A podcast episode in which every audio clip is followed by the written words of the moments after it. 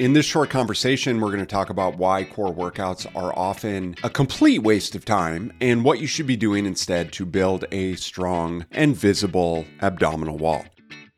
Welcome to the show where we help you make smart nutrition simple. If you want proven nutrition strategies to help you build a better body and create the energy to show up for your family without overly restrictive and unrealistic dieting, then you're in the right place. Make sure to subscribe and enjoy this episode. Have you ever heard the saying that abs are made in the kitchen? Well, when it comes to sculpting a defined midsection, this definitely rings true. In this short conversation, we're going to talk about why core workouts are often a complete waste of time and what you should be doing instead to build a strong and visible abdominal wall. I suppose I'll preface this conversation by suggesting that, listen, every single person is different, and there's a myriad of reasons why we would or wouldn't need to train our core musculature. And if we're talking about any kind of injury, if we're talking about training for specific sports, the answer to should we be training the core always and, and with any question around nutrition and fitness is it depends, and it completely depends on the person. And so I'm just going to speak generally to the illusion that by training our core muscles, by doing more crunches, by doing more oblique twists, by doing more exercises that train the musculature around our core, and generally we'll just speak to our midsection, but frankly, our core is really everything between our hips and our shoulders. But the illusion, again, that by training these core muscles, we're going to burn more body fat around these areas, and therefore we're going to have more definition. And this simply is not the case. Just physiologically speaking, the idea of spot reduction, the idea of burning more body fat in specific areas by doing exercises that target those areas simply does not exist. And the reason for that is because, one, especially with the midsection, especially with core muscles, uh, these are what we call, generally speaking, type 1 muscle fibers. And type 1 muscle fibers are muscle fibers that tend to not hypertrophy. They, they generally do not increase in size uh, or muscle fiber amount, unlike type 2 muscle fibers. And so, if you think about certain muscle groups, let's just talk about our quadriceps muscles or our glute muscles or the gastrocnemius, the outer portion of the calf muscle that tends to have more definition. These are more type 2B muscle fibers that, through certain training methodology, will actually increase in size. Now, with respect to that is there's obviously a huge genetic component here in that every single one of us has a different amount of type 1 and type 2 muscle fibers. And so at the end of the day, what a lot of this does come down to, I hate to say it, but a lot of this does come down to is our genetics and really our just predisposition to how we store body fat and our muscle definition. There's certain people that are genetically predisposed to be long distance runners. And they have a, a terribly difficult time putting on any appreciable amount of muscle tissue. There's individuals who are genetically predisposed to pack on muscle mass and are genetically predisposed to be more strength athlete, more explosive type of athlete. And you try and get them to run long distances and absolutely forget about it. And so at the end of the day, with so much around health and fitness, a lot of this really does come down to genetics in terms of our, our predisposition to be a certain body fat, to have a certain amount of muscle tone. With that said, of course, there's always so much that can be done to move the needle in terms of, of body composition, in terms of improving nutrition, training methodology. And so I said uh, that while we do have certain uh, muscle fiber types, specifically around the midsection, these muscle fibers, generally speaking, will not hypertrophy. So you can do abs all you want, but it's not going to make those muscles so big that they're going to show through a thick layer of body fat.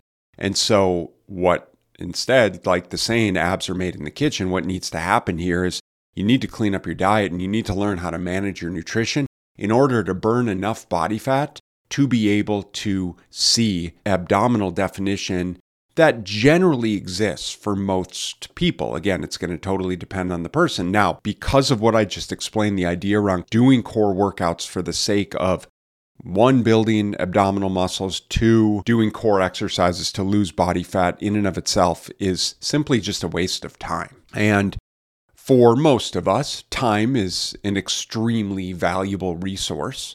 And so, if your goals are losing body fat, if your goals are getting stronger, and time is of the essence, and I don't know anyone who that isn't the case for, then your time is going to be much better spent doing more big bang exercises. So, more exercises that are going to train larger muscle groups so that you can burn more calories, so that you can get more of a hormonal benefit from the training, so that you can build more lean muscle mass generally and globally throughout the body.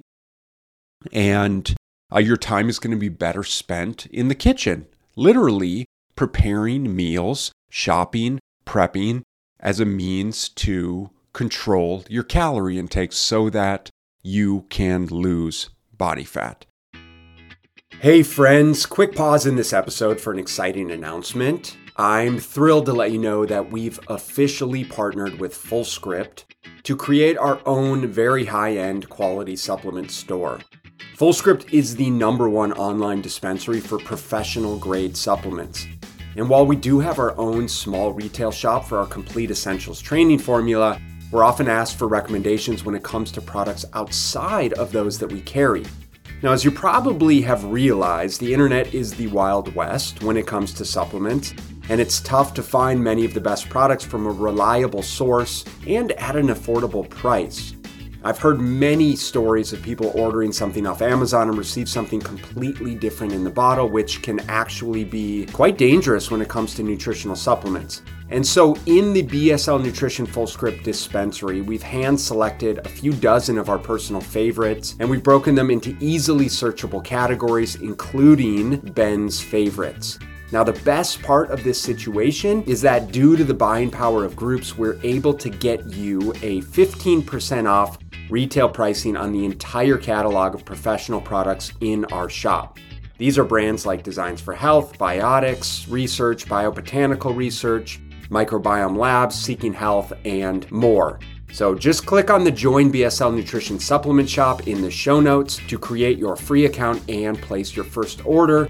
Orders over $50 receive free shipping on top of our 15% discount on everything. And just so you know, the criteria we use to determine what went into the shop is is the product something we would recommend and or take ourselves and give to our kids? Is the product of the highest quality and can we provide a lower cost than is available anywhere else on the web. Now, we sincerely hope this helps you save money and acquire the highest quality products for you and your family. And let's get back to the show.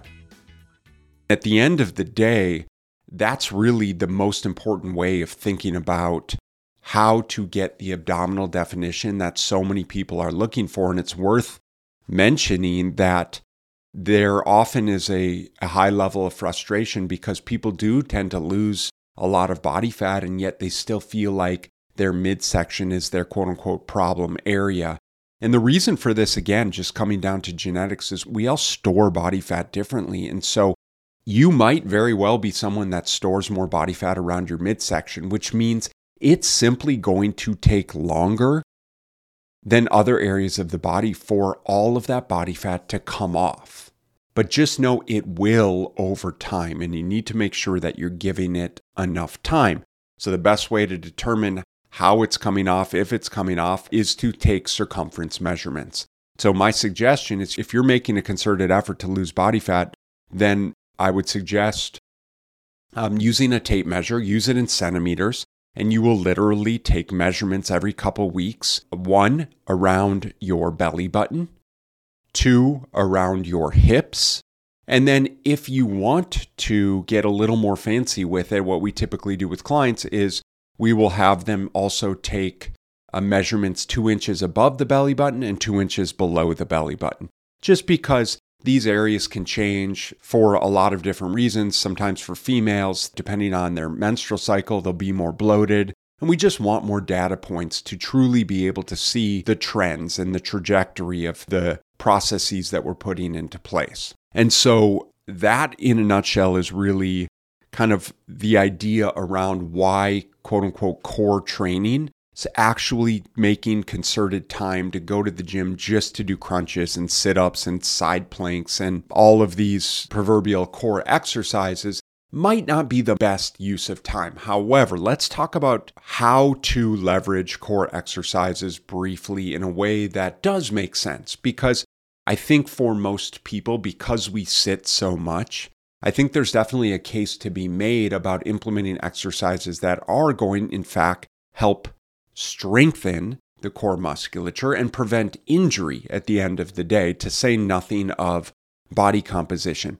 So, first and foremost, the way that we want to look at this is, is by implementing big bang exercises. Exercises that require your core muscles to work throughout movements. And so, the big bang exercises, we could talk about squatting, deadlifting, lunging, pressing exercises, pulling exercises, bending, so hinging at the hips, twisting, all of these types of exercises that work large muscle groups the quads, the hamstrings, the glutes, the back, the upper back, the chest, the shoulders are going to inadvertently work the core muscles. Now, I mentioned how the core muscles are type 1 muscle fibers. And the reason they're type 1 muscle fibers and the way type 1 muscle fibers often work is not to provide these massive contractions, but instead to provide stability to the body. So if you can imagine doing a lunge, if you lunge out forward and lunge back, well, yes, you're training the glutes, you're training the quads. However, you're also activating, hopefully, the abdominal muscles between the transverse abdominis between the lower abdominal muscles, the erector spinae, so the back muscles, the obliques. These are muscles that run diagonally from your ribs down to your your hips and so on and so forth. And so this is the way that we want to be able to train these muscles. Uh, so when we do core exercises, often the way that we implement them is through more stability type training, or as some people call it, uh, more in this quote unquote functional term, is more anti rotation exercises.